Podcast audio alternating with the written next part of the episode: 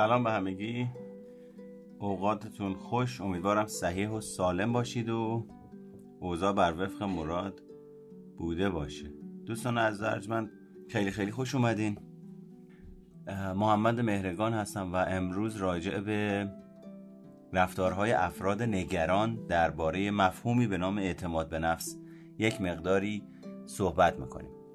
اما قبل از اینکه بخوایم بریم سراغ این ماجرا که راجع به رفتارهای افراد نگران راجع به اعتماد به نفس صحبت بکنیم لازمه که راجع به نگرانی یک مقداری اطلاعات داشته باشیم تا بعد بتونیم بریم سراغ اینی که حالا ببینیم افرادی که نگران اندیشی دارن اون وقت راجع به اعتماد به نفس چجوری فکر می‌کنن یا حتی عمل می‌کنن. در نتیجه اولین قدم امروز ما بابت رفتارهای نگرانی اینه که درک بکنیم نگرانی یعنی چی؟ یعنی یک درک مشترک و مفهوم مشترک با هم دیگه پیدا بکنیم که آقا من وقتی نگران هستم یعنی چه اتفاقی در دنیای روانشناختی برای من میافته؟ اولین ماجرا اینه که باید بدونید نگرانی یک فرایند شناختیه. یعنی چی؟ یعنی نگرانی نوعی از فکر کردن و شاید اندیشه ناکارآمده. برخلاف چیزی که یعنی اینجوری بگیم برخلاف باور عموم که فکر می‌کنن نگرانی یک احساسه در واقع نگرانی سبکی از تفکره که با پیشبینی ذهنی و آمادگی برای پیامدهای منفی احتمالی در آینده شناسایی میشه. این یعنی چی؟ یعنی من یک موضوعی رو در نظر می‌گیرم که آینده قرار اتفاق بیفته. بعد می‌خوام پیش بینیش کنم. بعد شروع می‌کنم راجع به اون هی فکر کردن. و میگم اگه اینجوری بشه چی میشه؟ اگه اونجوری بشه چی میشه؟ اگر رفتیم رد شدیم چی؟ اگر رفتیم شکست خوردیم چی؟ و هزار تا از این جور در واقع اصطلاحا بافتنها. ما در نگران اندیشی شروع می‌کنیم بافتن. اصطلاحا یه سی بخشی از نشخار فکریه که توی شناخت درمانی راجبه صحبت میشه. مثلا فرض بکنید شما ماشینتون رو می‌برید مثلا برای تنظیم موتور نمی‌دونم تعویز روغن یا مثلا فیلتر هواش عوض بکنید. تو این حین و بین ممکنه این مکانیکه بگه مثل اینکه یه چیزی تو ماشینت سر جاش نیست. بذار یه نگاهی بهش بندازم.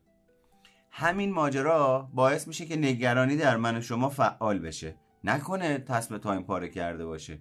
نکنه یه اتفاقی برای ماشین افتاده باشه. مجبور بشم یه هفته ماشین رو بخوابونم.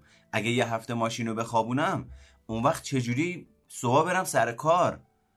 اون وقت دیر می‌رسم سر کار. این رئیسم هم که بد و بد اخلاق داستاندار میشه. حالا اینا یه طرف. هزینه ماشین رو چیکار کنم با این هزینه هایی که الان به عهدمه اگر ماشین درگیریش زیاد باشه هزینه ماشین رو از کجا بیارم؟ ممکنه مثلا این مکانیکه باش صحبت بکنم ببینم شاید قبول بکنه مثلا قسطی بهش بدم. حالا ممکنه در حین اینی که ما داریم اینجوری فکر می‌کنیم اون آقای آقای مکانیک اصلا مسئله رو دیده مسئله مسئله کوچیکی بوده برطرف شده. من و شما هم وایسادیم دم در مکانیکی داریم. نگران اندیشی می‌کنیم. بیخبرم از این ماجرا که در حقیقت یه همچین اتفاقی افتاده و اصلا مسئله رفع شده. پس در نتیجه اولین مسئله ای که نگرانی ناکارآمد و شاید بگیم یه ذره بیمارگونه ایجاد می‌کنه صرف زمانه و از دست دادن لحظه حاله. یعنی ممکنه مسئله که من و شما داریم بهش فکر می‌کنیم حل شده باشه. اما از اونجایی که من و شما ذهنمون درگیره و فکرمون درگیره مداوم داریم اینو عین چرخ گوشتی هی چرخش می‌کنیم. هی میاریمش بالا نگاهش می‌کنیم چپشو نگاه می‌کنیم راستشو نگاه می‌کنیم بالاشو نگاه می‌کنیم پایینشو نگاه می‌کنیم. بی خبر از اینی که آقا اصلا اون مسئله هم ممکنه حتی برطرف شده باشه. در واقع پس با توجه به همه این ماجراها می‌تونیم نگرانی رو به شکل یک برنامه ریزی ذهنی و آمادگی برای آینده و تصور سناریوهای مختلف دقیق و تلاش برای پیش بینی اون چیزی که ممکنه اتفاق بیفته و حتی روش مقابله ای که من و شما می‌خوایم با اون موقعیتی که داریم راجبش نگران اندیشی می‌کنیم در نظر می‌گیریم.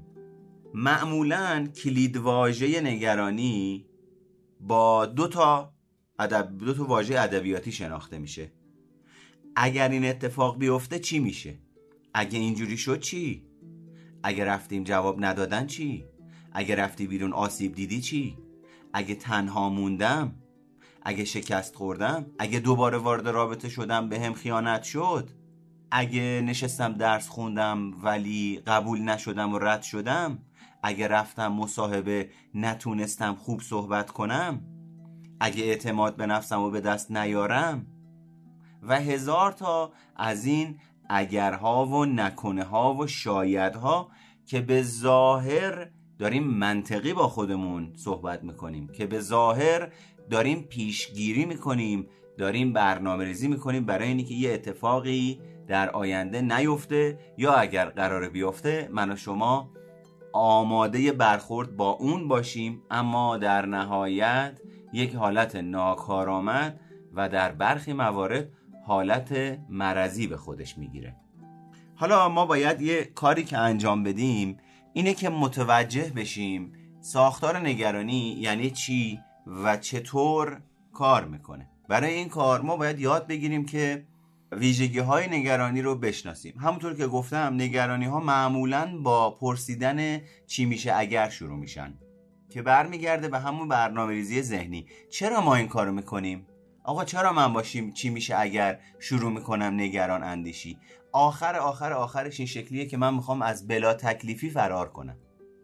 یعنی چی؟ یعنی تو مثال مکانیکی که برای شما زدم اگر من نگران اندیشی نکنم چی کار باید بکنم؟ چی کار می‌تونم بکنم؟ اینه که وایسم اونجا بلا تکلیف باشم. استراب اینو تجربه بکنم که معلوم نیست ماجرا چیه معلوم نیست چه اتفاقی بیفته. یعنی این ناشناختگیه رو اصطلاحا تاب بیارم تا اون مکانیکه بررسی بکنه نگاه بکنه ببینه مسئله چیه و به من بگه.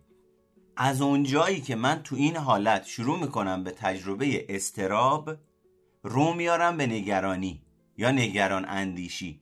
در نتیجه نگران اندیشی میشه یه مکانیزم دفاعی برای اینکه من استرابم رو کاهش بدم. اول صحبتم گفتم. گفتم نگرانی نوعی از تفکره. پس در نتیجه من با نوعی از تفکر تلاش می‌کنم به شکل ناخودآگاه استرابهایی رو که از محیط به من اعمال میشه یا تحمیل میشه یا در اثر تعامل با محیط در من برانگیخته میشه مدیریت بکنم. حالا زمانی که این مدیریت کردن حالتی افراطی به خودش می‌گیره نگران اندیشی حالتی بیمارگونه به خودش می‌گیره. ویژگی دیگه نگرانی ها اینه که نگرانی ها افکاری هستن درباره آینده.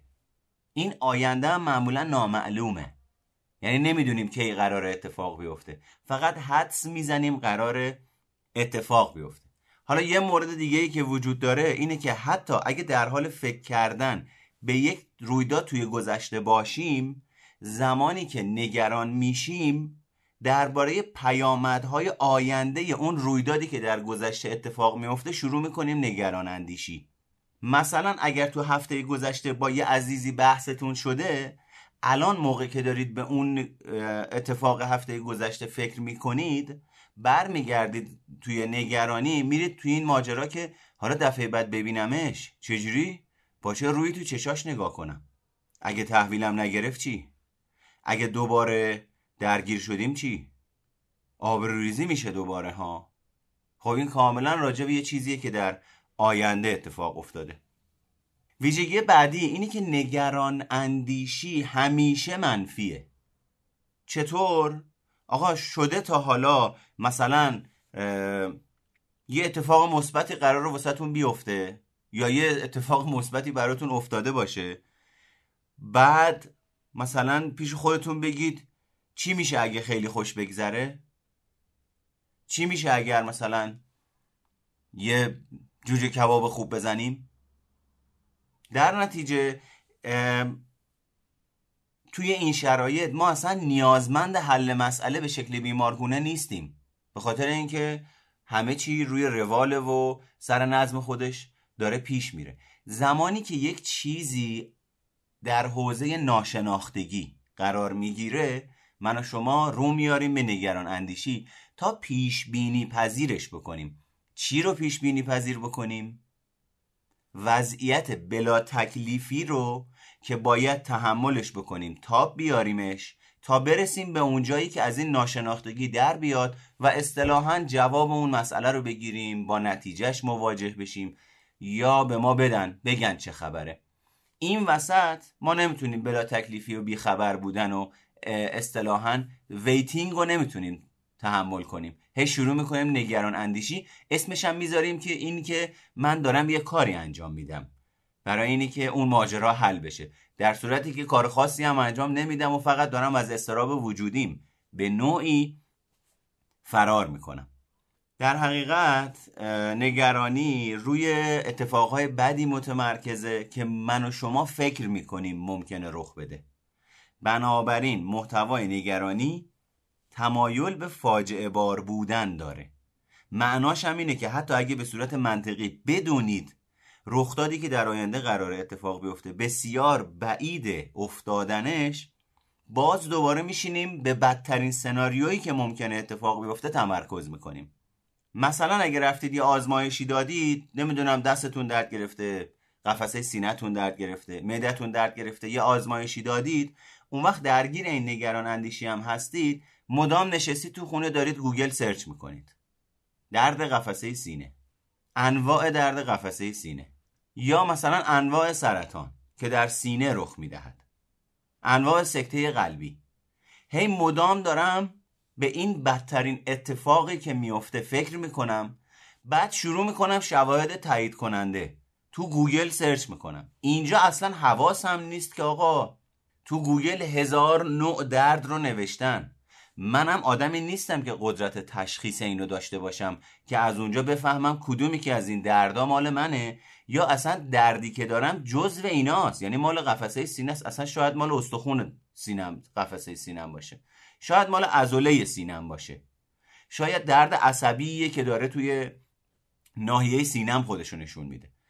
توی اینجور مسائل من قطعی می‌دونم اون ماجرا رو و شروع می‌کنم انجام دادنش. توی کتابی به اسم کتاب درمان نگرانی نوشته لیهی و ترجمه خانم دکتر اندوز و حسن حمیدپور گفته افرادی که درگیر نگران اندیشی بیمارگونه هستند یا افراطی هستند زمانی که نگران اندیشی می کنند یعنی راجع به یک موضوعی که در آینده قرار اتفاق بیفته نمی‌دونیم اتفاق میفته یا نه یه جوری راجبش فکر می‌کنن که انگار قرار صد درصد اتفاق بیفته. یعنی چی؟ یعنی من فکر می‌کنم فقط قرار فردا زلزله بیاد. بلند میشم هیچ هیچ خبری هم هیچ جا راجع به زلزله داده نشده فقط فکر منه. فقط نگران اندیشی منه. بلند میشم همه وسایلمو آماده می‌کنم به دور زنگ می‌زنم. قاطعانه همه رفتارهام رو تحت تاثیر نگران اندیشی تنظیم می‌کنم اصطلاحا. در صورتی که توی این کتاب نوشته زمانی که من و شما به یک موضوعی می اندیشیم که برخواسته از روش و مکانیزم نگران اندیشیه احتمال وقوع اون واقعه یک در پنج میلیونه در طول 24 ساعت روز. یک در پنج میلیون به صورت علمی و آماری شناخته شده به دست اومده. اما فردی که نگران اندیشی داره یک در یک در نظرش می‌گیره. با قاطعیت تمام و با تمام وجود باور می‌کنه اون چیزی که داره راجبش فکر می‌کنه قرار اتفاق بیفته. هوشیاریش تمرکزش شناختش و آگاهیش همه تحت سیطره نگران اندیشی تحریف میشن و اصلا آدمه به این فکر نمی‌کنه که نه یه خبه یعنی شواهد تایید کننده و شواهد رد کننده اون نگران اندیشی رو در حقیقت نادیده می‌گیره و فکر می‌کنه اون چیزی که داره بهش فکر می‌کنه اتفاق میفته اینو خیلی تو وجود مادرها و پدرهای نگران و مسترب می‌بینیم. الان داره میره مسافرت نکنه تصادف کنه. یه جوری هم این فکر رو بزرگ و قلوش می‌کنه و انقدر درگیرش میشه که با اون بند خدایی که تو راه مسافرته در رو در ده بار زنگ می‌زنه که چکش کنه. دست برقضا یک باری که همین داره زنگ می‌زنه بهش با پاسخ دادن تلفن توسط فردی که تو راه مسافرته باعث میشه حواسش پرت بشه و تصادف بکنه. باور غلط برخواسته از نگران اندیشی اون مادر یا پدر توسط نگران اندیشی خودش و زنگ زدن افراتیش تایید میشه. اون بچه یا اون فرد تصادف می‌کنه اون وقتی مادره میگه دیدی گفتم؟ دیدی به من الهام شده بود از اون موقعی که این رفته بود؟ من می‌دونستم یه اتفاقی قراره واسش بیفته. اصلا من دیشب تو خواب هم دیده بودم. در صورتی که اصلا نسبت به این فرایند نگرانیش و ده بار زنگ زدنش آگاه نیست. اگه ازش بپرسی چرا این کارو می‌کنی چی میگه؟ میگه من مادرم دیگه. اونم بخشی از وجودمه که یه بخشی هم داره درست میگه. اما مادری که توانایی تنظیم تشخیص و مدیریت استرابش رو نداره. این استراب میاد وارد سطح آگاهیش میشه. سطح آگاهیش رو مختل می‌کنه. وقتی سطح آگاهیش مختل شد رفتارهای این مادر تحت تاثیر نگران اندیشی و استراب بیمارگونه بلند میشه. هی رفتارهای چک کردن رو ازش می‌بینیم. تند و تند زنگ می‌زنه. بالاخره اونی هم که پشت فرمونه آدمه. تمرکزش از بین میره. و این نوع رفتارها می‌تونه آزاردهنده باشه. تمرکزش از بین میره تصادف می‌کنه اون آدم هم شروع می‌کنه تایید کردن باور عمیق قلبی خودش که حتما من می‌دونستم یه اتفاقی افتاده. اینجوریه که اون خرافات درونی وجود اون آدمه هم تایید میشه و خوراک می‌گیره. اما مسئله بعدی اینه که چه عواملی راه انداز نگرانی هستند. یعنی چی میشه من و شما نگران اندیشی در وجودمون فعال میشه؟ ببینید چند تا موقعیت هست که باعث میشه نگرانی در وجود من و شما فعال بشه. سه تا موقعیته. یکی موقعیت های قابل غیر قابل پیش بینیه یکی موقعیت های جدیده و یکی موقعیت های مبهم. می‌بینید توی همش ناشناختگی و غیر قابل پیش بینی بودن وجود داره. حالا ناشناختگی و غیر قابل پیش بینی بودن چه کمکی به من شما می‌کنه وقتی بهش آگاه میشیم؟ یا ریشه در چی داره؟ ریشه در ترس از دست دادن کنترل داره.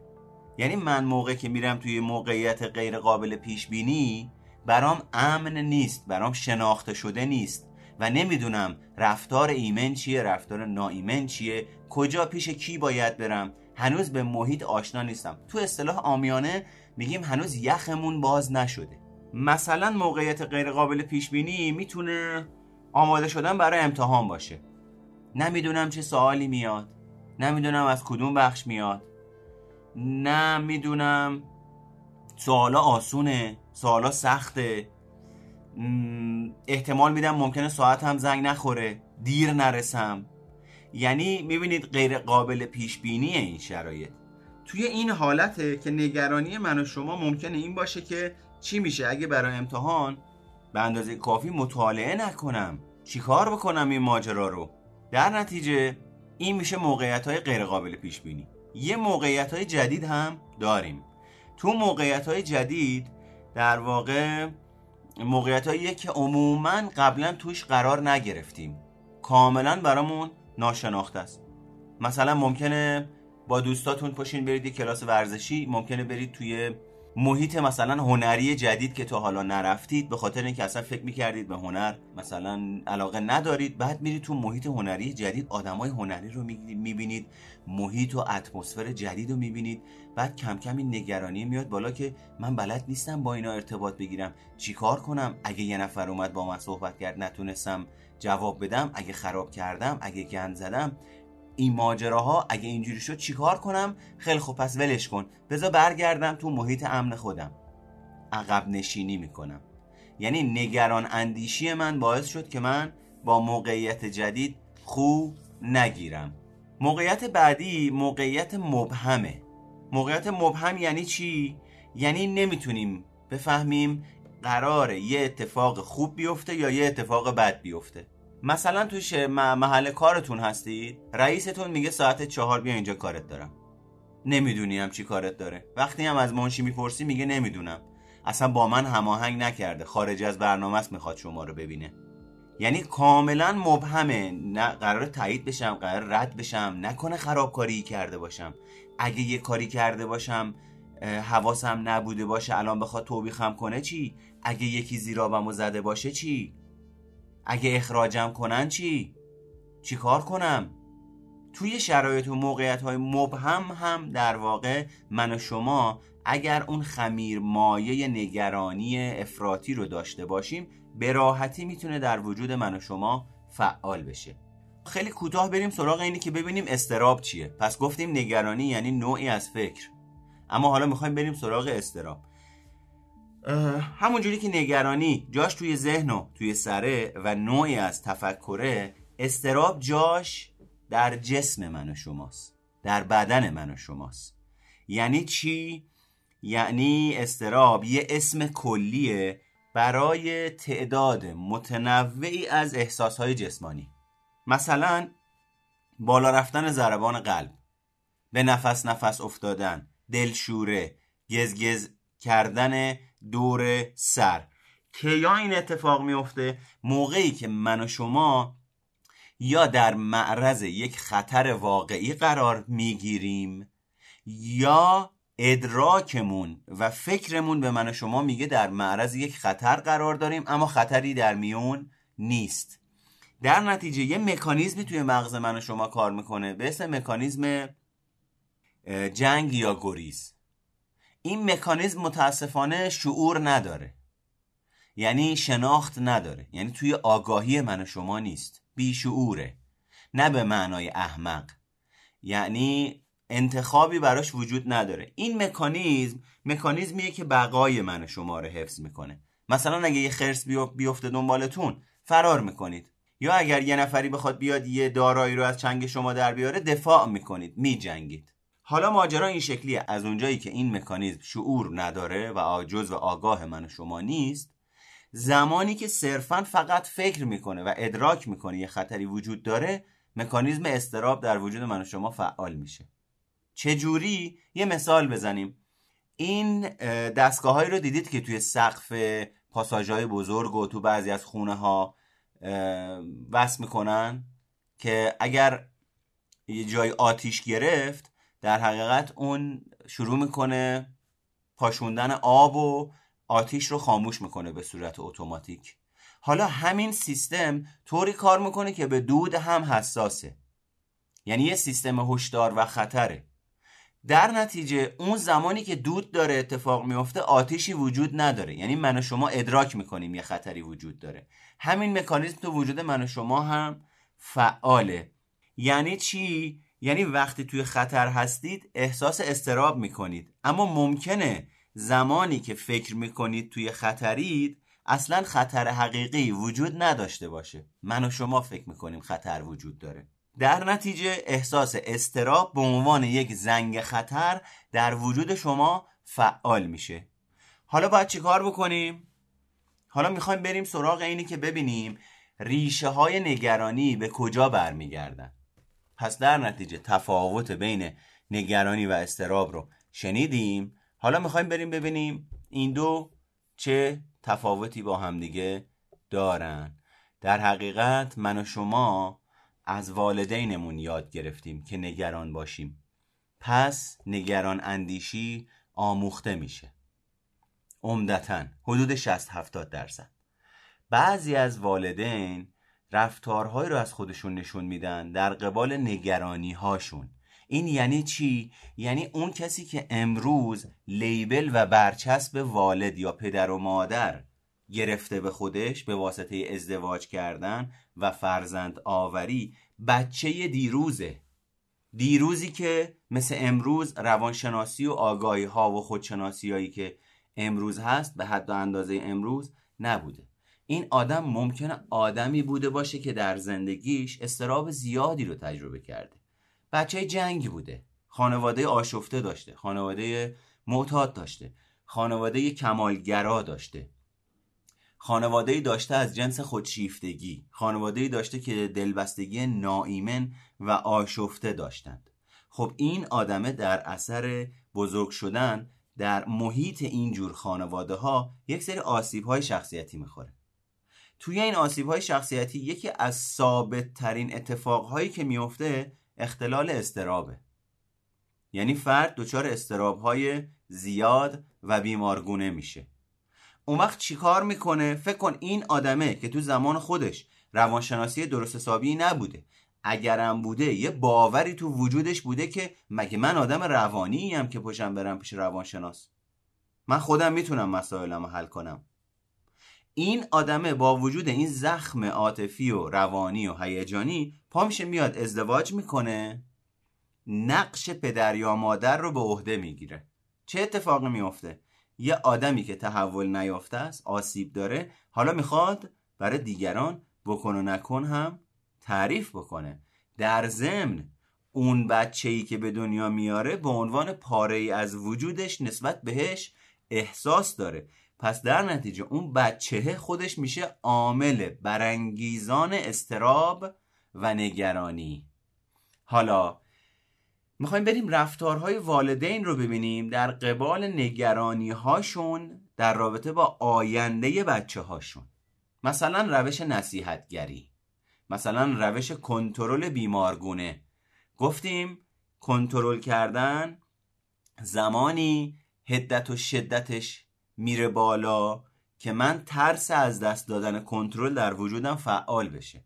دیدی؟ یه بچه رو می‌خوای از پات جدا بکنی اما چون ترسیده و نمی‌دونه قرار می‌خوای کجا ببریش بیشتر پاتو میچسبه. دوز اون کاری رو که داره انجام میده اون رفتاری رو که داره انجام میده زیادتر می‌کنه. چسبندگیش بیشتر میشه. کنترل بیمارگونه هم یه همچی حالتی داره.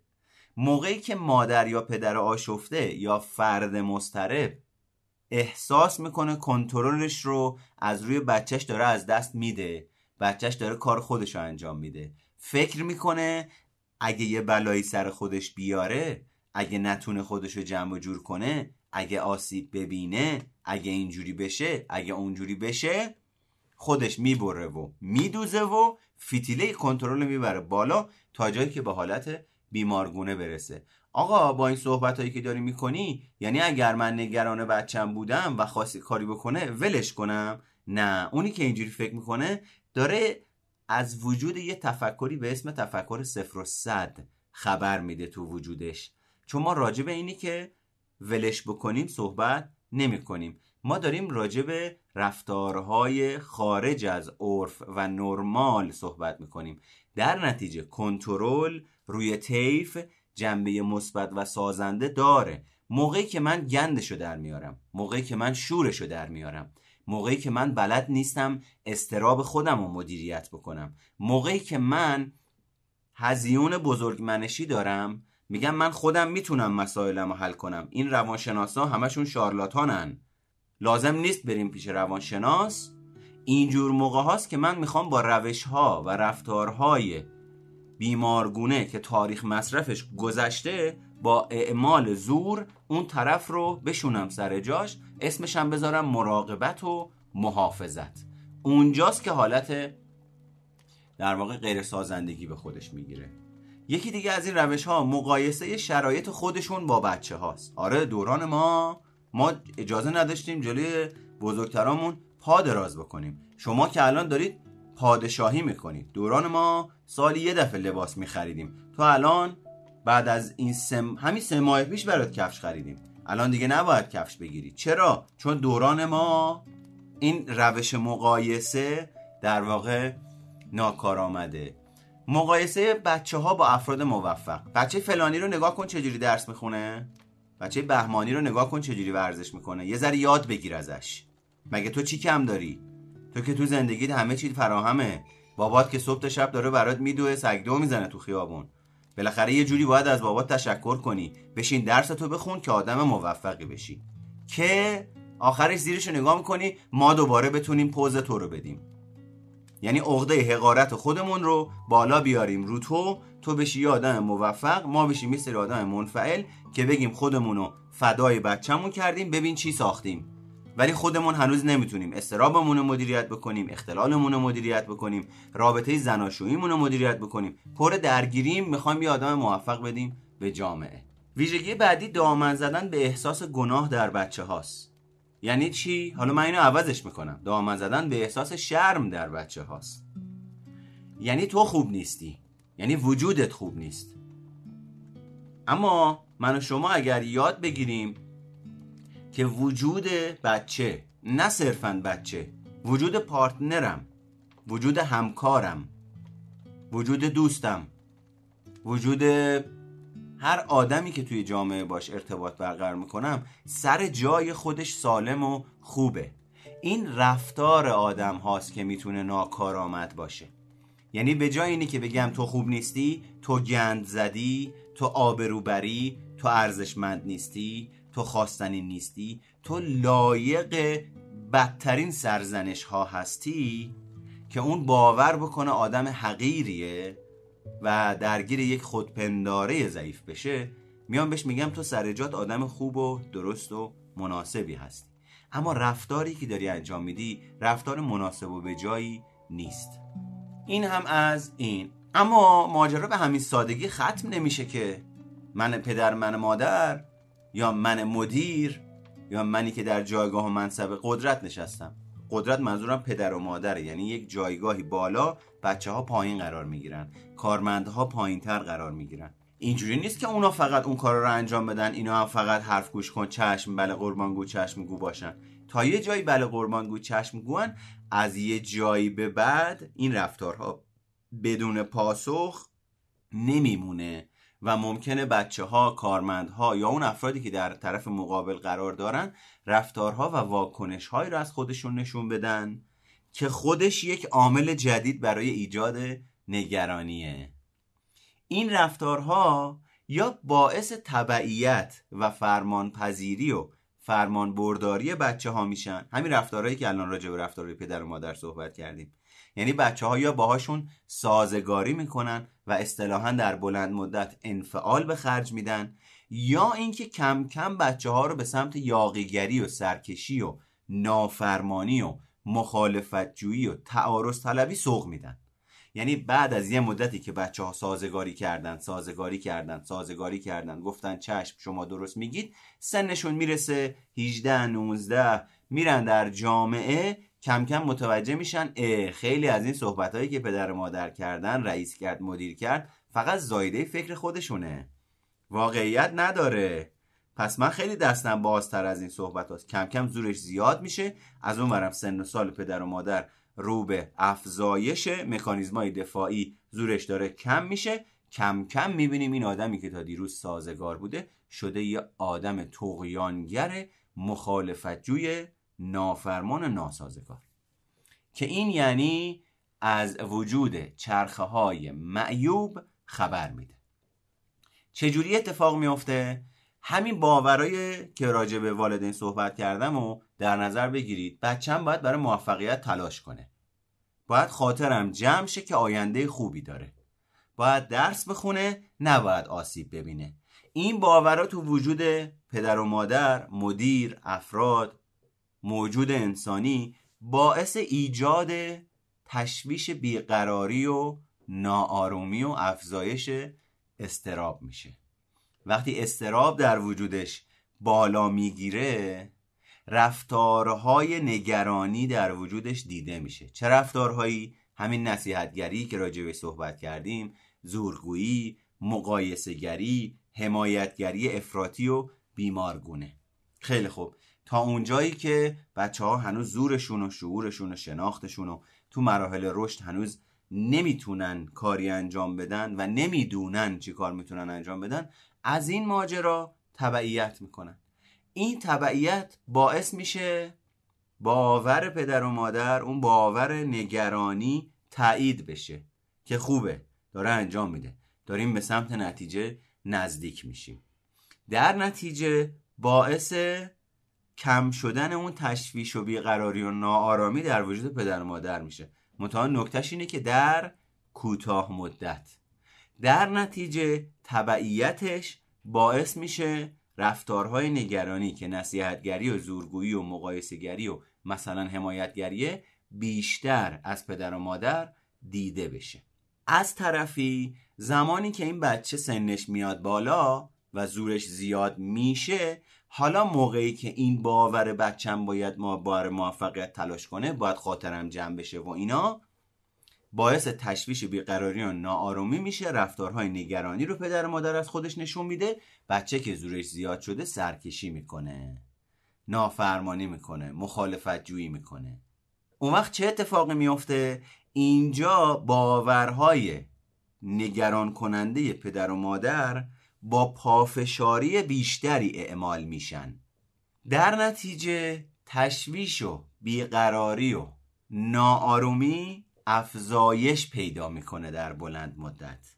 در نتیجه اصرار پدر و مادر بر رفتار نصیحتگری و زورگویی و مقایسهگری بیشتر میشه.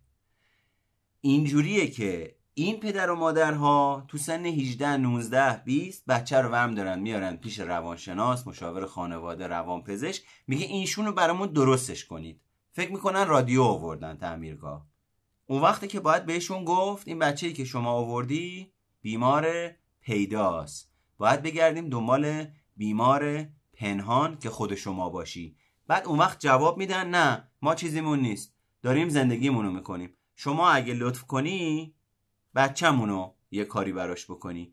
یعنی دوباره با همون باور نگران اندیشی تلاش می‌کنن مشاور و روانشناس رو کنترل بکنن و باز دوباره به همون روش خودشون که با بچه برخورد کردن با مشاور برخورد می‌کنن. بعد میری نگاه می‌کنی می‌بینی نه فقط با مشاور برخورد نمی‌کنن.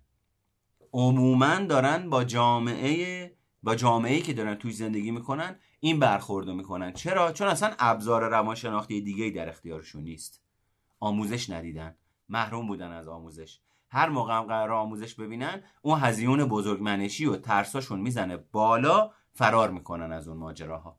بعضی از رفتارهای بچه هایی که والدین نگران یا مسترب دارن خلاصه میشه توی نافرمانی و مخالفت جویی یا می‌بینیم بعضی از بچه ها به, به در واقع شکل جبران افراطی شروع می‌کنن با این والدینشون با عقاید این والدینشون به چالش فکری می‌پردازن. چالش فکری واژه خوبی نیست. بهتر بگیم به بحث و جدل و جنگ برای اینکه خودشونو اثبات بکنن می‌پردازن. چرا؟ چون اینجور پدر و مادرها میگن ما بلدیم ما می‌دونیم صلاح تو می‌خوایم تو فقط انجام بده. اون بچه هم که به صورت طبیعی و ناخودآگاه می‌بینه این رفتار پدر و مادر مسئله داره بیمارگونه است چیکار می‌کنه؟ فیتیله رو می‌کشه بالا. نه خیر. اونی که من میگم. شروع می‌کنن با همدیگه بحث های بظاهر منطقی کردن. ولی این بحث های بظاهر منطقی کردن توش پر از مکانیزم های دفاعیه پدر پدر خودشیفته که مداوم نصیحتگری می‌کنه در مقابل صحبت پسر دوازده سیزده ساله که حالا تو سن بلوغ تجزیه و تحلیل تو ذهنش را افتاده فلسفه بافی می‌کنه سفسطه بافی می‌کنه نادیده انگاری می‌کنه. خشم و پرخاشگری می‌کنه که فقط این بچه رو اونجوری که فکر می‌کنه درسته بشونه سر جاش و اصطلاحا هدایتش کنه به سمت کارهای درست و موفقیت در صورتی که اصلا خبر نداره که داره پوست از سرش می‌کنه. برخی از والدین رفتارهای نگرانی خودشون این نکته مهمیه. بعضی از والدین رفتارهای نگرانی خودشون رو زیر پوشش من خیر و صلاح تو رو می‌خوام قایم می‌کنن یعنی اصطلاحا با پنبه مهربونی سر می‌برن. مثلا خب کی به غیر از من خیر و صلاح بچم رو می‌خواد؟ یا هیچ کسی مثل پدر و مادر غمخوار فرزندش نیست. در ضمن من بهترین دوست بچمم یا چون بیشتر از همه برای بچم زحمت کشیدم پس رفتارام تاثیر بدی ندارن. یا بعدا که بزرگ شد می‌فهمه که سختگیری من به نفعش بوده. چی داره نادیده گرفته میشه؟ اینی که الانی که من دارم اینجوری باش برخورد می‌کنم دارم لهش می‌کنم. بعدا دیگه چه فایده داره؟ الان دارم نادیده می‌گیرم بعدا می‌خوام نشون دهنده خودشیفتگیه. یعنی الان که دارم این کار رو می‌کنم تازه بعدا باید متشکر هم باشه و متوجه بشه که این سختگیری های بیمارگونه به نفعش بوده. یا چون پدر و مادر من کنترلگر بودن و من موفق شدم پس این قانون برای بچه هام کار می‌کنه. منم به اونا سختگیری می‌کنم و کنترلگری می‌کنم. اونا هم وقتی بزرگ شدن همین کارو می‌کنن. توجیهات جاهلانه و برخواسته از نادانی و جهل. یا نمی‌تونیم به جامعه اعتماد کنیم. جامعه پر از گرگه. پدر مادر پارانویایی پر از شک و سوء زن و بدبینی. یا اینه که شرایط جامعه خیلی عوض شده. زمان ما اون زمانها اینجوری نبود که امن بود. وقتی یه نفری تو خیابون داشت راه می‌رفت بچه محلمون پسرای محل میومدن از ما محافظت می‌کردن. خیلی خوب. اون مال زمان شما بود و اون زمان تموم شد. الان موقعیت شرایط افکار آدمها روحیه هاشون فرق کرده. چی میشه که انقدر اصرار می‌کنی بابت اینی که با یه پیشگوشتی دو سویی که دیروز پیچ های دو سوی زندگی شما رو باز می‌کرده یه پیچی رو که الان آچار آلن لازم داره می‌خوای به زور باز بکنی. هم سر این پیشگوشتیه خورده میشه هم اون پیچ آچار آلنه باز نمیشه و توش خوردگی ایجاد میشه. یا اگه بچم آسیب ببینه مریض بشه پس من پدر یا مادر خوب و با کفایت و ارزشمندی نیستم. در نتیجه به صورت افراطی و بیمارگونه و وسواسی از بچم مراقبت می‌کنم. این یعنی اعمال کردن یک چهارچوب و محدوده بیمارگونه تنگ که با اون مرحله از رشد که بچه توش داره تجربهش می‌کنه مناسبت و همخانی نداره و بچه به مرور زمان تحت تأثیر فشاری که این چارچوب های بیمارگونه عدم منعطف شکل می‌گیره شروع می‌کنه کم کم به ناسازگاری. اینم باید بدونیم که خیلی از نگرانی های افراد یا پدر و مادرها یا کسایی که این نگرانی ها رو دارن یه مکانیزمیه یه راهکاریه برای فرار از ترس های عمیقتر و جدیترمون. یعنی شاید بتونیم بگیم نگرانی راهی برای تبدیل ترس های عمیق به ترس های سطحیه. من میگم نگرانی یه مکانیزم دفاعیه که من رابطه گردنم سرم و با تنم قطع می‌کنم از گردن چرا؟ چون من قبل از اینی که بخوام نگران بشم بچم وقتی میره تو خیابون وقتی خارج از کنترل منه خارج از دید منه استراب در وجود من افزایش پیدا می‌کنه منی که بلد نیستم این استراب رو مدیریت بکنم منی که نرفتم ببینم چه اتفاقی افتاده که این همه استرابم زیاد بوده حالا در زندگی زناشوییم یا زندگی که نقش پدر و مادر رو دارم چی میشه این استراب در وجودم افزایش پیدا می‌کنه؟ به جای اینکه برم این کارا رو انجام بدم میرم روی ساید نگران اندیشی. در نتیجه این نگران اندیشی باعث میشه سطح استرابم از سطح آگاه وجودم خارج بشه. آقا وقتی استرابم رو از سطح آگاهم خارج می‌کنم به این معنی دیگه کارکرد نداره به هیچ عنوان.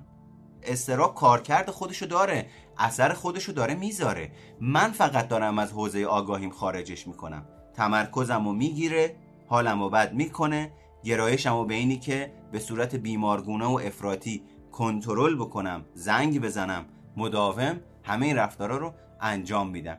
اسمش رو می‌ذارم نگران بودن. مثلا فرض کنید یه مادری نگران سلامتی فرزندشه.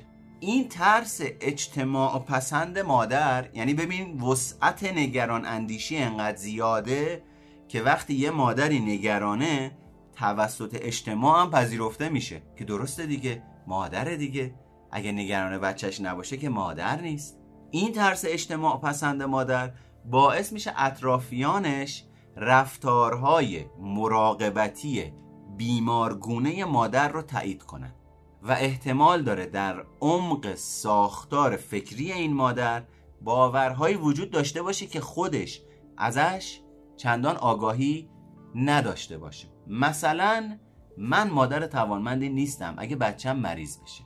من مادر یا پدر قابلیت داری نیستم اگر بچم توی مدرسه شاگرد اول نباشه. مریضی بچم به معنای بیارزشی و نالایق بودن منه. بریم یه ذره راجع به ترس صحبت بکنیم. به خاطر اینی که داریم میگیم استراب نگران اندیشی. پس در نتیجه ریشه استراب ترسه. منتها ترسی که راجع به آینده که نامعلومه و یه اتفاقی قراره بیفته.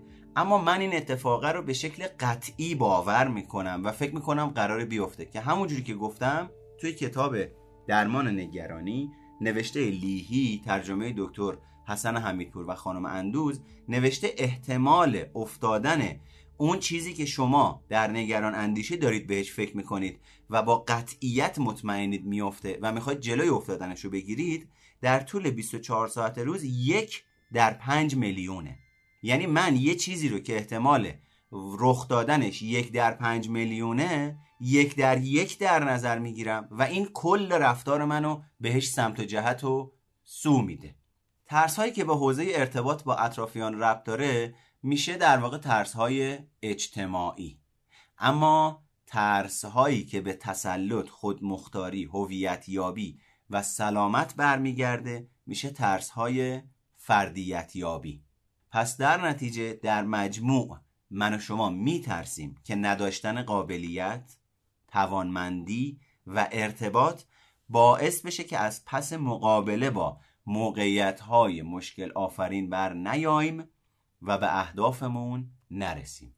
ماجرا اینجاست که در طول دوران حساس زندگی به دلیل دریافت بعضیامون به دلیل دریافت حمایت زیاد یا از اون طرف عدم دریافت حمایت ببین همینجا ریشه تفکر صفر و داره شکل می‌گیره. یا حمایت زیاد وجود داشته یا این یا آن یا حمایت اصلا وجود نداشته. بعضی از توانمندی های بالقوه فرد رشد نمی‌کنن فرد کجا کی در کودکی؟ رشد نمی‌کنن تا کی؟ تا موقعی که اون فرد با تقاضاهای محیط های جدید روبرو بشه. موقعی که با اونا روبرو میشه اصطلاحا تازه سیلی واقعیت رو می‌خوره. یعنی چی؟ یعنی تو خونه هر چی می‌خواسته بهش دادن. بدون قید و بدون چارچوب سالمی. اون وقت این آدمه رسیده تو بزرگسالی 17 18 تینیجری توی همون فرهنگ خانوادگی که هرچی می‌خواسته بهش دادن بزرگ شده. فیکس شده که من هر موقع هرچی بخوام بهم داده میشه. میاد تو اجتماع کاملا چک و لگد اجتماع می‌خوره که اصلا اینجوری نیست. نه نمیدیم بهت. برو هر کاری دلت می‌خواد بکنی بکن. این آدمه اونجاست که تازه به عنوان یک یعنی محیط جدید به عنوان یه عامل برانگیزان نشون میده که این آدم اوضاعش وخیمه. قدرت تصمیم گیری نداره وابستگی بالایی داره پرخاشگری بالایی داره انفعال بالایی داره و اینجور ماجراها. اما اینو بگم بعد بریم سراغ title. بریم ببینیم ترس های اصلی من و شما موقعی که میریم توی نگران اندیشی بیمارگونه چیا هستند؟ اصیل ترین ها یعنی یعنی اصلی ترین ریشه خود ماجرا. ترس از بلا تکلیفی که بزرگترین ترس بشره. یعنی چی؟ آقا زنگ می‌زنم بهت. ده دقیقه دیگه بهت زنگ می‌زنم. دیدین؟ یه نفری الان سر کلاس من زنگ می‌زنه. من بهش میگم سر کلاسم. با شما صحبت می‌کنم. یا اصلا بذار اینجوری مثال بزنم. دیروز پریروز داشتم توی مشاوره ای صحبت می‌کردم. یه بند خدای زنگ زد برای اینه که بخواد آمار و جزئیات مشاوره و کلاس و اینجور چیزا رو بگیره. من به این بند خدا گفتم که من الان تو اتاق مشاوره هستم. با شما تماس می‌گیرم. بعد گفتش که ببخشید نه نه یه دقیقه صبر کنید. من فقط یه دونه سوال کوچیک دارم. گفتم که دوست عزیز من الان تو اتاق مشاوره هستم. من با شما تماس می‌گیرم. گفت ببخشید من می‌خواستم هزینه مشاورتون رو بدونم. گفتم دوست عزیز عرض کردم من با شما تماس می‌گیرم. گفت یعنی الان نمی‌تونید سریع جواب سوال منو بدید؟ گفتم نه خیر دوست عزیز من با شما تماس می‌گیرم. این یعنی چی؟ یعنی من همین الان بهم پاسخمو بده برم دیگه منتظر نمونم. وقتی می‌خواد منتظر بمونه چه اتفاقی براش میفته بلا تکلیفه. این یعنی چی؟ یعنی داره از استراب وجودیش که زمانی که بلا تکلیفه و باید منتظر باشه فرار می‌کنه. چجوری؟ با اصرار بر اینی که بابا یه جواب کوچیک دیگه. بده من برم دیگه. چرا اینجوری می‌کنی؟ آشنا نیست این مدل رفتارا براتون؟ ترس بعدی ترس از ابهام یا ناشناخته هاست. که گفتم توی بخش اول موقعیتی رو می‌خوام واردش بشم که ناشناخته است. تا حالا نرفتم توی سالن رقص. دوستانی که رفتن تایلند می‌دونن یا اصلا یه سری اجتناب می‌کنن از محیط که نمیشناسنشون. چرا؟ چون نمی‌دونه باید چی کار بکنه. چون میترسه کنترلش از دست بده. چون محیط ناشناخته است. یکی دیگه از ترس ها ترس از بیلیاقت به نظر رسیدنه. ببین این ترس جنبه درونی داره ها. یعنی من با خودم یه مکالمه ای دارم یه نشخار فکری دارم یه حالت سرزنش گونه ای دارم یه حالت پرتوقعی دارم که نکنه الان برم اونجا این حرف رو بزنم آدما فکر کنن من بیال بیلیاقتم که ریشه در همون پدر و مادر کنترلگر و پرتوقع و زورگو و اینا داره. که امروز در اون ریزیش کردم الگو برداری کردم. حالا اون الگوی والدی پدر و مادرم نیست اما نمایندش تو سر من داره شروع می‌کنه حرف زدن. من فکر می‌کنم صدای خودمه. نکنه برم اونجا این صحبت رو بکنم. آدما بگن بلد نیست. قضاوتم بکنن مسخرم کنن دستم بندازن. نکنه ردم کنن ترس از ارزیابی. نکنه تنها بمونم ترس از ترد شدن. نکنه خراب کنم ترس از قضاوت ترس از سرزنش. ترس بعدی ترس از بیلیاقت بودنه. پس ببین دو تا ماجرا شد. ترس از بیلیاقت به نظر رسیدن که میشه ترس از قضاوت دیگران و ریشه در بیرون در محیط داره. ترس از بیلیاقت بودن بازی من با خودمه. کاری با بیرون ندارم. من آدم نالایقیم. چه برم پیش یه دست آدمی چه نرم پیش یه دست آدمی که اونا بخوان منو قضاوت بکنن. باور عمیق قلبی من نسبت به خودمه. و ترس از دست دادن حمایت نزدیکان. ببینیم ترس از بلا تکلیفی و ترس از ابهام و ناشناخته که دوتا ترس اصلیان چجوری در واقع خودشون رو در قالب نگرانی ها به ما نشون میدن. ترس از بلا تکلیفی و ترس از ابهام به عنوان نگرانی درباره مرگ، نگرانی درباره سلامتی، نگرانی درباره سلامتی خود و اطرافیان، نگرانی درباره شغل، درباره تحصیل، نگرانی درباره از دست دادن روابط، نگرانی درباره از دست دادن پول، نگرانی درباره بیاعتماد به نفسی، نگرانی درباره عدم حرمت نفس، نگرانی درباره آینده بی هدف همه این نگرانی ها که برخواسته از ترس از بلا تکلیفی و ترس از ابهامه باعث ایجاد رفتارهای نگرانی میشه. زمانی که من و شما رفتار نگرانی رو انجام میدیم این استراب ما این فکرای ما این نگرانی ما درباره مرگ و سلامتی و اینایی که گفتم موقتا کاهش پیدا می‌کنه. اما در بلند مدت به خاطر اینی که من بلد نیستم.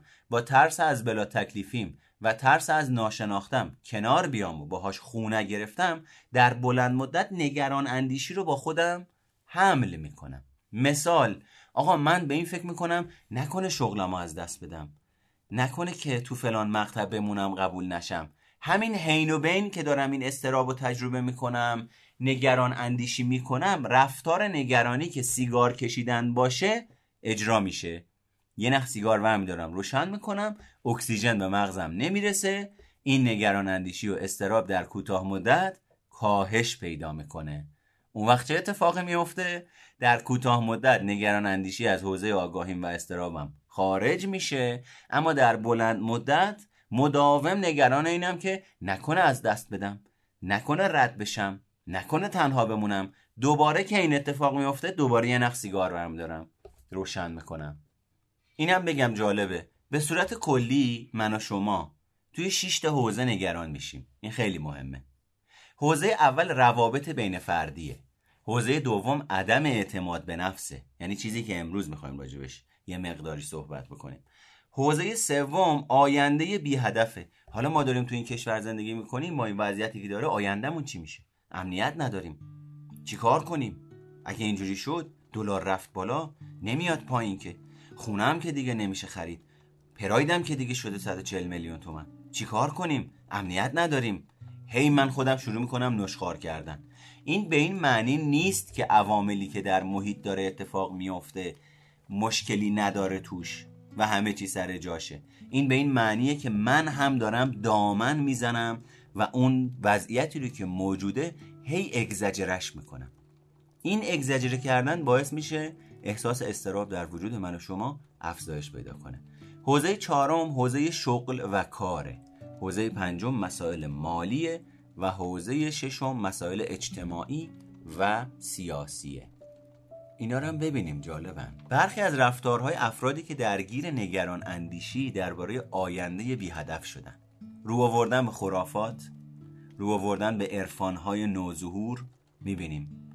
عرفان حلقه و اینجور ماجراها در واقع بلا تکلیف بودن و بی هدف بودن آدم ها رو یه مقداری کاهش میده. می‌بینیم راجع به archetype ها افراد خیلی کار می‌کنن. حالا لزوما هر کسی هم داره روش کار می‌کنه به این معنی نیست بی هدفه ها ممکنه آدم ای داره کار می‌کنه. اما تعداد زیادی از افراد هستن که راجع به archetype و اینجور چیزا صحبت می‌کنن. نه رشته مرتبطی دارن نه تخصص مرتبطی دارن. صرفا رفتن یه دوره یه کتاب چیزی خوندن دیدن ا چقدر خوبه. این می‌تونه به عنوان یه هدف برای من در نظر گرفته بشه. من شروع کنم آموزش اینجور چیزا. خیلی هم خوبه دیگه. داریم به جامعه خدمت می‌کنیم. آدما رو از جهل و آگاهی نجات میدیم. در صورتی که ریشش اینه که اون آدمه یه هویت و یه هدفی داره پیدا می‌کنه برای خودش. رو آوردن به دیدگاه های وجودگرایی اگزیستانسیالیسم. جالبه نه؟ یعنی تو روانشناسا اگر نگاه بکنیم اون دسته ای که خیلی علاقه زیادی به وجودگرایی و اگزیستانسیالیسم دارن بی هدفن نه. توی اون دسته افرادی پیدا میشه که این ماجرای ترس از آینده بی هدف وجود داره. به این معنی نیست که هر کسی رفت سراغ اگزیستانسیالیسم حتما ترس از آینده بی هدف داره. اون آدمایی که این ویژگی رو دارن به این روی کرد گرایش داره. برنامه ریزی دقیق و مفصل به صورت وسواسگونه درباره آینده شکگرایی مداوم نسبت به جهان پس از مرگ وجود داره وجود نداره. ما اینجا تو کلاب هاست می‌بینیم. هی با همدیگه اونایی که آتئیستن و خدا ناباور و خدا باورن با همدیگه مناظره می‌ذارن. انکار مداوم جهان پس از مرگ و بیان مکرر موضوع و روی آوردن به فلسفه. می‌بینیم خیلی از افرادی که به فلسفه رو میارن اگه بریم باهاشون مصاحبه کنیم یعنی بوده که من با این افراد مصاحبه کردم خیلی هم خوب دانشمند طرف ها عالیه توی فلسفه. ولی نگاه می‌کنیم می‌بینی ترس از آینده بی هدف باعث افسردگی شدید تو وجود این آدمه شده. این آدمه به خاطر اینه که از این افسردگی شدید فرار کنه رو میاره به فلسفه رو میاره به معناگرایی. چرا؟ چون افسردگی اساسا رابطه مستقیمی داره با بیمعنایی در زندگی. افراد نگران درباره اعتماد به نفس رو می‌تونیم به دو گروه تقسیم کنیم. به نام خدا تازه رسیدیم سر خط. نگرانی درباره نداشتن اعتماد به نفس. افرادی که دو تا دستن. افرادی که واقعا از اعتماد به نفس لازم برخوردار نیستن و در این باره دچار نگرانی و تردید هستند. یعنی چی؟ یعنی آدم اعتماد به نفس نداره واقعا و میترسه از این ماجرا و نگرانش می‌کنه که برم جلوی جمع نمی‌دونم چجوری حرف بزنم. یعنی مهارت سخنوری رو نداره پس در نتیجه مثل همون مکانیزم هشدار دود و آتیش وقتی می‌خواد بره تو جمع این آلارم استراب میاد بالا آلارم نگران اندیشی میاد بالا که تو بلد نیستی صحبت بکنی ها. مناسب بلد نیستی صحبت بکنی ها. مهارت صحبت کردنت مطلوب نیست. چیکار می‌کنه؟ استرابش میره بالا. دو افرادی که اعتماد به نفس خوبی دارن. یعنی مهارتشون رو یاد گرفتن یا دارن تو زندگی یاد می‌گیرن. اما انقدر معیارهای سختگیرانه و بلند پروازانه برای عمل کردشون در نظر می‌گیرن که دچار نگرانی میشن. اصطلاحا می‌تونیم بگیم افراد کمالگرا. می‌بینیم دیگه ویژگی افراد کمالگرا چیه؟ پر از مدرک و سرتیفیکیت پر از دوره های مختلف. اما موقعی که مدرکشو می‌گیره دو روز حالش خوبه روز بعدی دوباره باید بره روی دوره دیگه کار بکنه که اصطلاحا بگه احساس مفید بودن و ارزشمند بودن بکنه. و این مدرکه درش بسته میشه میره کنار. از مهارت های این دوره هم عموما استفاده نمی‌کنه تو زندگی. میفته تو سیکل certificate گرفتن. تو اینستاگرام می‌بینیم خیلی از آدما مثلا همکارای خود من بقیه هم هستن. من چون بیشتر روی حوزه کار خودم متمرکزم. توی bio ش نوشته درمانگر وجودی درمانگر طرحواره‌ای درمانگر تحلیل رفتار متقابل فرزند پروری مهارت عزت نفس هزار تا همه اینا رو نوشته توی bio ی اینستاش. خب اگه اینا رو ننویسه اون طرف مقابل چجوری بفهمه این تو کدوم حوزه کار می‌کنه؟ هیچی. می‌نویسه روانشناس کسی که بخواد باش کار بکنه زنگ می‌زنه مسئلهشو باش مطرح می‌کنه. اون آدم میگه در حوزه کاری من هست یا در حوزه کاری من نیست. یا ارجاعش میده یا کمکش می‌کنه و مسئلهش برطرف بشه. اما بریم سراغ رفتارهای افراد نگران درباره اعتماد به نفس. توی اسلاید قبلی اینم بگم. اون آدم هایی که مهارت اعتماد به نفس رو ندارن وقتی برن مهارتشون رو افزایش بدن توی بکارگیری اعتماد به نفس احتمال اینی که سطح نگرانی و استرابشون کاهش پیدا بکنه بسیار بالاست. توی دسته دوم اونایی که اعتماد به نفس رو دارن بلدن چی کار بکنن. اما معیارهای بلند پروازانه ای دارن باید روی سطح کمالگراییشون کار بکنیم تا بیان پایین. در نتیجه می‌تونید روی این دوتا حوزه کار بکنید برای خودتون. اما رفتارهای افراد نگران درباره اعتماد به نفس چیا هستن؟ رفتار کمرویی یا بیجرعتی اصطلاحا انفعال. گزینه بعدی چالش گریزی. میای بریم جامپینگ؟ نه. چرا؟ من نمی‌تونم. می‌خوای بری جلو جمع صحبت کنی؟ نه. چرا؟ خراب می‌کنم. گند می‌زنم. دوست داری بیای بریم یه مسافرت پر از چالش؟ نه. چرا؟ من معمولا اینجور مسافرت ها به هم نمیچسبه. توجیهش اینه. ولی اصالتش اعتماد به نفسه. اصالتش مواجه نشدن با استراب وجودیه. معاشرت با افراد بیاعتماد به نفس. دیدی میگن آدما سبک خودشونو پیدا می‌کنن جنس خودشونو پیدا می‌کنن؟ وقتی من با یه آدم بی اعتماد به نفس خودم اعتماد به نفس ندارم و با یه آدم بی اعتماد به نفس وارد رابطه میشم و چند تا دوست بی اعتماد به نفس پیدا می‌کنم همدیگر رو تایید می‌کنیم. آره بابا ولش کن. می‌خوای بری فلانجا صحبت کنی که چی؟ الان میری اونجا یه آدمی هم پیدا میشه. دستت میندازه. بعد کلا باید دو روز حالت بد باشه. بیا ولش کن. بیا با همدیگه بریم قدم می‌زنیم خوش میگذره. بیا بریم بام. یعنی به همدیگه کمک می‌کنن. هی این ماجرا تایید میشه. یک امنیت کاذب برای خودشون. ایجاد می‌کنن. دست کم گرفتن خود. دست کم گرفتن خود یعنی چی؟ یعنی ناارزنده سازی. یعنی ناارزنده سازی توانمندی های خود. یعنی من نمی‌تونم. من بلد نیستم. حالا طرف مقابلش دیده توی وجودش زمانی که این آگاه نبوده چقدر خوب توی یه حوزه کار می‌کنه. اما موقعی که می‌خوای به صورت آگاهانه بهش بگی بیا برو این کار رو بکن کلا تو فاز من نمی‌دونم و من نمی‌تونم و من بلد نیستم و اگه این کارو بکنم خراب بشه چی میشه و اگه ترد بشم و قبول نشم چی میشه؟ کلا غرق در این ماجرا میشه. یه کار دیگه که می‌کنن که حالت جبران افراتیه و جبران عقده حقارتشونه مقایسه خودشون با افراد مشهور و موفقه. فلانی هست مثلا من یه آدمی هست که این داره توی حوزه کار می‌کنه بعد خیلی جالبه. این توی اون حوزه داره کار می‌کنه به کاری که داره می‌کنه می‌تونیم عدد مثلا 20 رو بدیم. یکی دیگه داره تو همون حوزه کار می‌کنه. توی اون حوزه وقتی داره کار می‌کنه می‌تونیم عدد 85 رو بدیم. بعد این آدمه پا میشه میره در مغازه اونی که 85 شروع می‌کنه کرکری خوندن براش. که من علم می‌کنم من بل می‌کنم هیچکی نمی‌تونه مثل من باشه. یعنی جبران عقده حقارت. یعنی مقایسه خودم با یه کسی که بابا من اصلا در حد و اندازه اون نیستم. من دلم می‌خواد مثل اون باشم. دوست دارم مثل اون باشم. ولی از راهش نمیرم اونو بسازم. هی می‌خوام برم برای اینو اون کرکری بخونم و کل کل کنم که به خودم ثابت کنم من خیلی آدم توانمندی هستم. جبران عقده حقارت. یکی دیگه برنامه ریزی حساس و بیمارگونه برای اثبات موفقیت. می‌بینی ریشه در کمالگرایی داره. من بشینم برنامه ریزی کنم. این این آدمه میاد تو اتاق مشاوره میگه من بارها و سالهاست دارم برنامه ریزی می‌کنم. فقط نمی‌دونم چرا به موفقیت نمی‌رسم. بله تو فقط برنامه ریزی می‌کنی اهمال کارانه و کمالگرایانه برنامه ریزی می‌کنی. اما موقعی که به مرحله اجرا می‌رسه از اون چالشی که باید باهاش روبرو بشی گریز می‌زنی فرار می‌کنی. در نتیجه خیلی برنامه ریز خوبی هستی ولی در سطح برنامه ریزی در سطح اجرا کارایی لازم رو از خودش نشون نمیده.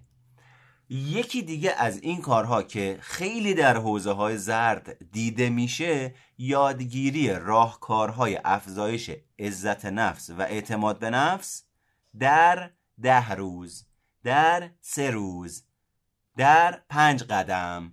بعد میری نگاه می‌کنی یه آدمی داره این راهکارا رو آموزش میده داره سمینار برگزار می‌کنه 400 نفر نشستن تو اون سمیناره. اون آدما رو احتمالا اگر بریم باهاشون مصاحبه کنیم صحبت بکنیم احتمالا دنبال اجرت کار نکردن. یعنی من با یه سمینار چهار ساعت شرکت کردن توی سمیناری که 400 نفر نشستن برم اعتماد به نفسم رو بیافزایم. اینم نمی‌بینم که آقا یه سمینار 400 نفره اون کسی که داره به من آموزش میده چقدر می‌تونه برای من وقت بذاره بین 400 نفر؟ خب خیلی خب من اگه قرار باشه تکنیکاشو یاد بگیرم تکنیکاشم توی کتاب که گفتن. اون آدم میاد همون تکنیکا رو به من بگه تموم شد رفت. اصل ماجرا توی کار گروهی تو روانشناسی این شکلیه. میگن بیشتر از 8 تا 12 نفر شما نباید کار گروهی واسه اعتماد به نفس و درمان و عزت نفس و اینو بر برگزار بکنی. چرا نباید این کارو بکنی؟ به خاطر اینی که عزت نفس در رابطه آسیب می‌بینه و در رابطه ترمیم میشه. یعنی شرط احیای عزت نفس و اعتماد به نفس اول از همه ایجاد یک پیوند عاطفی در رابطه با فرد درمانگر یا آموزگاره. حالا فردی که میاد یه سمینار کارگاه 400 نفره برگزار می‌کنه اسمش هم می‌ذاره افزایش عزت نفس یا اعتماد به نفس در چهار قدم یا در چهار روز یا در چهارده روز یا در چهل روز. چجوری می‌خواد با 400 نفر ارتباط و پیوند عاطفی سالم و پایدار و قابل اتکا برقرار بکنه که فردی که مراجعه کرده با تکیه بر این ارتباط سالم و پایدار و جلو برنده و کارآمد بتونه عزت نفس و اعتماد به نفس خودش رو ببره بالا. در نتیجه این کارگاه ها و کلاس های اعتماد به نفس و افزایش افزایش اعتماد به نفس و اینجور ماجراها که در چهار روزه و نمی‌دونم پکیج درست می‌کنن یه سریا آقا وقتی قرار من با یه آدم زنده ارتباط برقرار کنم. شرط احیای عزت نفس من با یه آدم زنده ارتباط برقرار کردنه که تخصص کاری لازم رو داشته باشه. اون وقت میام پکیج درست می‌کنم با فیلم من بشینم پای LCD با یه چیزی که جون نداره از پیش ضبط شده است می‌خوام عزت نفسم رو احیا کنم. خب معلومه اون وقت اینجوری میشه که الان تعداد افرادی که پکیج عزت نفس خریدن رفته بالا ولی عزت نفسشون سر جاشه. این یعنی چی؟ یعنی اون کسی که مسئله حرمت نفس و اعتماد به نفس داره که میره پکیج می‌خره باز دوباره می‌خواد به روش کمالگرایانه خودش و به روش اجتنابی خودش مسئله حرمت نفسش رو حل بکنه. در صورتی که توی این ماجراها اولین شرط لازم حرف شنوی و مطیع بودنه. یعنی شما در من و شما در رابطه یاد گرفتیم. الان توضیح دادیم. تحت تاثیر پدر و مادر افراطی روش ها و رفتارهای افراطی یاد گرفتیم ناسازگاری کنیم. من و شما قبل از اینی که بخوایم اعتماد به نفس و عزت نفسمون رو افزایش بدیم باید یاد بگیریم ناسازگاریمون رو مدیریت بکنیم. مدیریت کردن ناسازگاری بخشی از ساختن اعتماد به نفس و حرمت نفسه. بعد آدم با حالتی ناسازگارانه به روش خودش میره پکیج می‌خره یا تو سمینار چهار ساعته و چهار روزه شرکت می‌کنه که حرمت نفسش افزایش پیدا کنه. یه سری افزایش پیدا نمی‌کنن. ناله می‌کنن ناراحتن غمگینن تسلیمن. یه سریا میرن تو خودشیفتگی و تصور و توهم اینی که ما الان اعتماد به نفسمون رشد کرده دیگه. دیگه بزرگ شدیم دیگه. جفتشون هم خبر ندارن که بابا اصلا این شکلی نیست ماجرا. درد داره تو بخوای حرمت نفس و اعتماد به نفس تو بیاری بالا. با دیدن یه فیلم نیست. اگه سی سالته اگه چل سالته اگه 20 سالته 20 سال سی سال چل سال طول کشیده تا این ویژگی تو وجودت ثابت بشه پرورونده بشه. چجوری با یه پکیج؟ چجوری با چهار روز؟ می‌خوای یه چیزی رو که چل سال عمر داره و دوام داره ریشه دومونده درستش بکنی؟ این که سنگ بزرگ علامت نزدنه که. برخی از محیط هایی که باعث سوق پذیری من و شما به سمت نگرانی میشن محیطی که خطر گریزی خطر پرهیزی و اجتناب پیشگی رو تشویق می‌کنه. ولش کن. نمی‌خواد بری. بابات هست حلش می‌کنه. تا موقعی که بابات هست لازم نیست تو فکر بکنی. لازم نیست تو جواب بدی. پس ولش کن. این آدم کم کم در این خانواده رشد می‌کنه. باورش اینه که همیشه یکی باید باشه که مسائل منو حل بکنه. از همینجا ریشه های وابستگی بیمارگونه شکل می‌گیره. ویژگی دوم محیطیه که مدام بر خطرات و تهدیدها انگوش می‌ذاره. پدر و مادرهایی که در دوره جنگ زندگی می‌کردن خیلی خوب اینو می‌تونن بسازن. حواست باشه ها؟ امنیت وجود نداره ها؟ سو استفاده نکنن ازت ها. پدر و مادرهای پارانوید. الان میری بیرون. با کی داری میری؟ کیه؟ پدر مادرش کیه؟ کجان؟ چرا اینو برات خریده؟ چرا اون کارو کرده؟ چرا به ما نگفتی؟ کی رفته بودی؟ کجا رفته بودی؟ گستاخ شدی. قبلا اینجوری نبودی. پدر و مادرهای شکاک باعث میشن که پدر مادرهایی که خودشون آسیب خوردن و ترس زیاد مرضی پارانویدی دارن هی مدام بر خطرات و تهدیدها متمرکزن. که ممکنمه ممکنه اتفاق نیفته. ولی اون فکر می‌کنه الان قرار این اتفاق بیفته. چرا؟ چرا فکر می‌کنه اون الان قرار اتفاق بیفته؟ چون در گذشته برای خودش اتفاق افتاده. و چشش ترسیده و نرفته برای این آسیب کاری بکنه.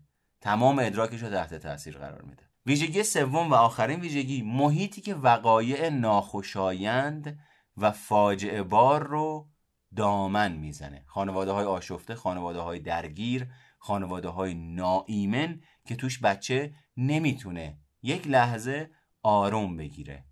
خیلی خوب. این هم از این.